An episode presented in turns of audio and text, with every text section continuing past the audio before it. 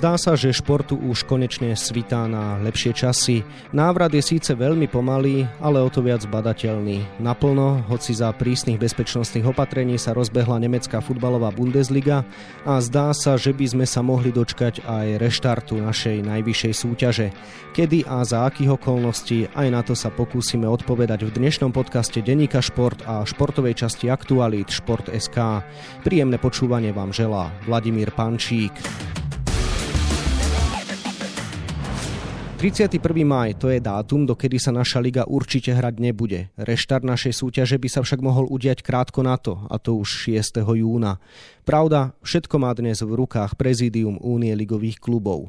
Na túto tému budem hovoriť s prezidentom riadiacej organizácie našej ligy Ivanom Kozákom, ktorému želám pekný deň. Pekný deň prajem. Pán prezident, tak na úvod máme nové informácie priamo z úst premiéra republiky Igora Matoviča a dnes už teda vieme, že športové podujatia sa vracajú na scénu. Takže z tých informácií, ktoré máte, čo môžete povedať a čo to znamená pre slovenský ligový futbal? Pozitívna správa, pretože podľa tlačovej konferencie ktorú sme mali možnosť sledovať, bude možné od stredy trénovať bez obmedzenia. Samozrejme nebudú môcť využívané byť šatne a stále to bude bez obecenstva, ale už aj toto je veľký posun pre kluby, kde tie skupinové tréningy doteraz prebiehali za prísnych bezpečnostných opatrení a aj hygienických samozrejme a teraz už budú môcť ísť aj hráči do kontaktu a nejakým spôsobom už konečne prísť do toho pravého futbalového šialu. Áno, bežný fanúšik vníma plnohodnotný tréning len ako taký medzistupeň k plnohodnotným ligovým zápasom, takže dá sa dnes povedať, že sme naozaj už blízko k tomu reštartu súťaže 6. júna? 6. jún bol pre nás taký pozitívny dátum alebo pozitívny pohľad kedy by sme mohli reštartovať najvyššiu súťaž. Dnes máme informáciu, že to, čo bolo pre nás naozaj veľmi dôležité, aby kluby mohli trénovať bez obmedzenia, to sa takisto naplnilo a my v piatok budeme mať prezidium Unie ligových klubov, kde sa spoločne s klubmi dohodneme, akým spôsobom budeme ďalej pokračovať. My samozrejme máme pripravené pre kluby rôzne varianty a pre nás je aj veľmi dôležitý dátum pondelok 25. mája, kde musíme podať spoločne so Slovenským futbalovým zväzom správu o tom, akým spôsobom spôsobom chceme dohrávať súťaže, ktoré riadíme my ako najvyššiu súťaž a Slovenský futbalový zväz druhú ligu a Slovenský pohár. Takže ja verím, že piatok spoločne s klubmi nájdeme riešenie, akým spôsobom chceme reštartovať súťaž. Spomenuli ste varianty, ktoré klubom prinesiete, tak skúste podhaliť to pozadie, aké budú teda tie varianty reštartu najvyššej súťaže. Myslím si, že je korektné, aby to najprv videli kluby a potom sa to verejnosť dozvie. Určite ja osobne si myslím, že pre nás je povinnosť možnosť sa pokúsiť, aby sa futbal reštartoval. Či sa nám to podarí, samozrejme to ešte nevieme, pretože budú nasledovať testovania hráčov a rôzne iné záležitosti, aby sme to mohli nejakým spôsobom spustiť. Samozrejme čakáme aj na hlavného hygienika, aby sa nám vyjadril k manuálu zápasu, kde sme mu poslali materiál 24 stranový, kde má presne popísané, akým spôsobom my vieme odohrať zápas do 100 ľudí, kde aj dneska na tlačovej konferencii vyšlo, že verejné podujatia budú môcť byť do 100 ľudí. My takýto variant máme pripravený a bol aj odoslaný, takže ja verím, že nejakým spôsobom sa nakontaktujeme do toho piatku, kde my potrebujeme informácie či už pre kluby, alebo pre našu stresnú organizáciu UEFu. Zásadná otázka, ak sa reštart 6. júna podarí, znamená to, že sa liga môže aj kompletne dohrať? Stihnú sa tam tie termíny tak zosúľadiť, aby sa liga dohrala naozaj tak, ako bola naplánovaná, akurát s časovým posunom? Keby sa nám to podarilo toho 6. tak je normálne naplánovaná dvojkolová nadstavba stavba, tak ako je to naplánované aj s barážami. Samozrejme do toho musí ešte rozprávať aj druhá liga, aby to stihla, pretože oni majú oveľa viac zápasov ako my. A tie baráže, či o zostup alebo postup, v podstate sú naplánované a musia obidve súťaže skončiť rovnako. Takže je tu plán aj taký, že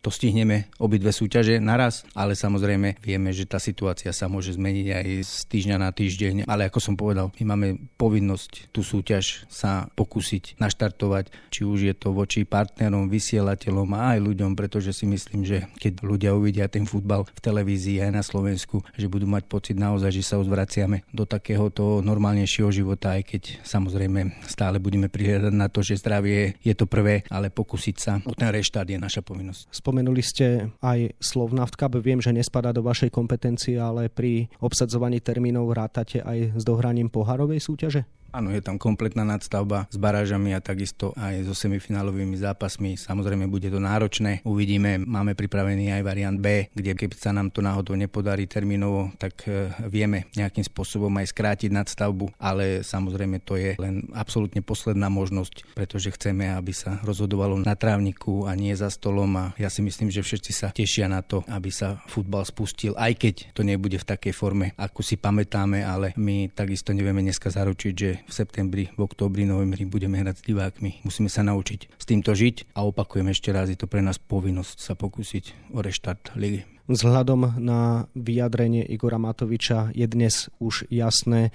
že neexistuje scenár predčasného ukončenia ligy, ktorý by schválila UEFA? My, čo máme správy alebo v komunikácii, či už s Európskymi národnou asociáciou, kde sme členmi a takisto aj výstupy od UEFA, zatiaľ UEFA akceptuje ukončenie súťaží len pri nariadení vlády. Samozrejme, oni nič neprikazujú, len odporúčajú, ale posledné slovo pri európskych súťažiach majú oni a oni budú na konci konci dňa rozhodovať, či tá súťaž sa správne ukončila a regulárne a vyhradzujú si právo účastníkov najvyššej súťaže. A pri tejto príležitosti by som aj chcel povedať, že my tu cítime aj veľkú súčinnosť, pretože strešná organizácia UEFA naozaj pumpuje veľké peniaze do asociácií aj do klubov a keďže my sme v tom systéme, ktorý naozaj z toho aj profituje a niekoľko rokov a sú to peniaze, ktoré pri úspešnosti tých klubov v európskych súťažiach si vedia naozaj vyriešiť svoju finančnú situáciu, či už aspoň šťastí rozpočte, alebo dokonca aj celý rozpočet a dnes tá solidarita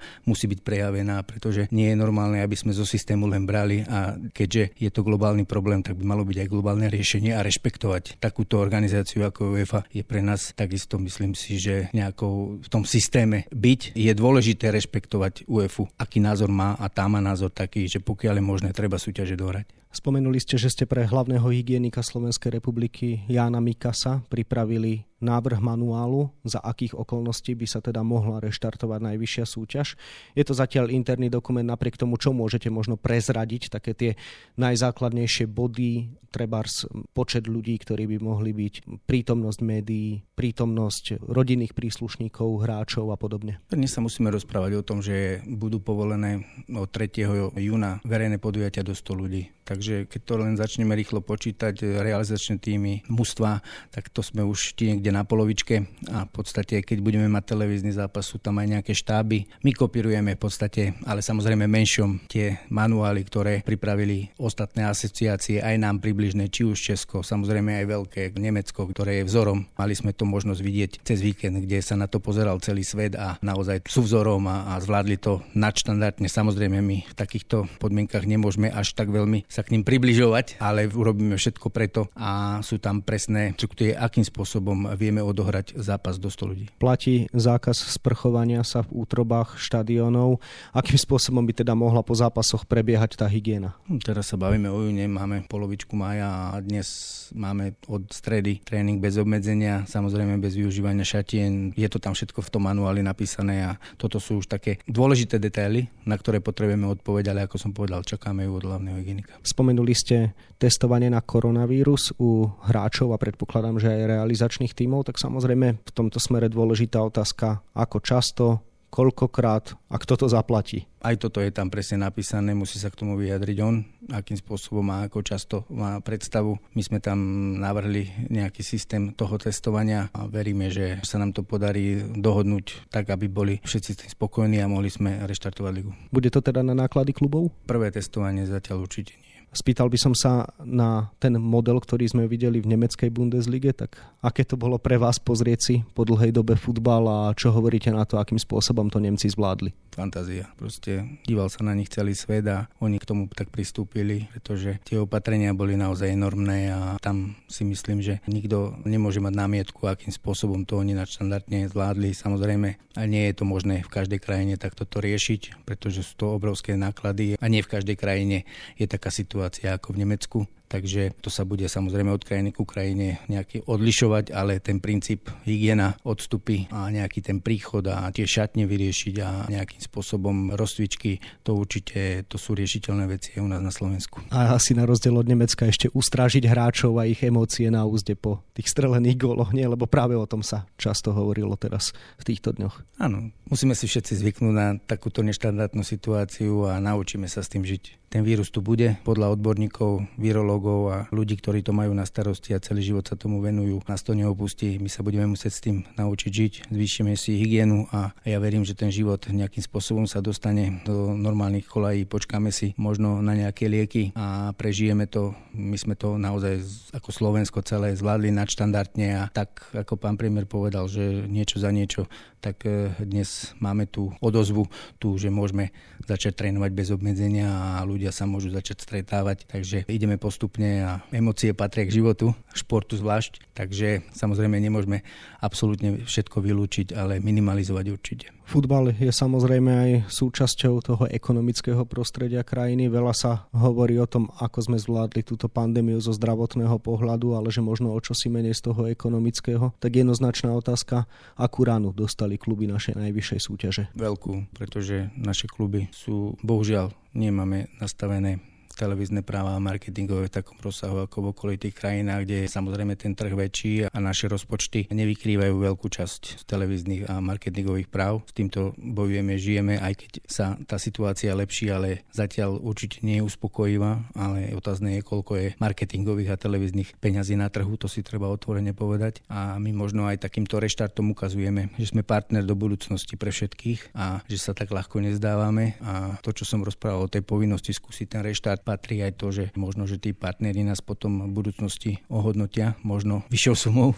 aj keď to nebude samozrejme jednoduché, lebo tá ekonomika samozrejme utrpí a kluby sú vyskladané väčšinou od majiteľov a ich firiem a nejakým spôsobom momentálne štát nám nepomáha v tom, aby do športu, nielen do futbalu, tiekli nejakým spôsobom peniaze, takže sa väčšinou staráme sami o seba a ja verím, že to prežijeme, lebo futbal je veľká emócia a ten, kto robí futbal, futbal ho bude mať rád, či pred koronou, alebo po korone, alebo cez koronu. Takže ja verím, že nejakým spôsobom nakopneme sa. Možno, že nebude to aj v takej konštalácii klubov, ako sme mali pred koronou, ale aj ja verím, že to zvládnu, pretože futbal je emócia a je to krásny šport. Nebojíte sa, že tá veľká ekonomická rana, ktorá kluby zasiahla, môže znamenať pre niektoré aj knockout? Nie len o futbale. Čítame v slovenskej tlači, že všetky športy majú obrovské problémy. Futbal má aspoň tú výhodu, že my máme svetlo v tuneli, kde, ako som spomínal, našu strešnú organizáciu, kluby, ktoré sú úspešné v lige a investujú do svojho kádra, vedia z toho veľkého koláča európskeho si ukusnúť a to je obrovská motivácia pre nás všetkých. My nie sme ako iné športy, kde víťaz ligy v podstate dostane pohár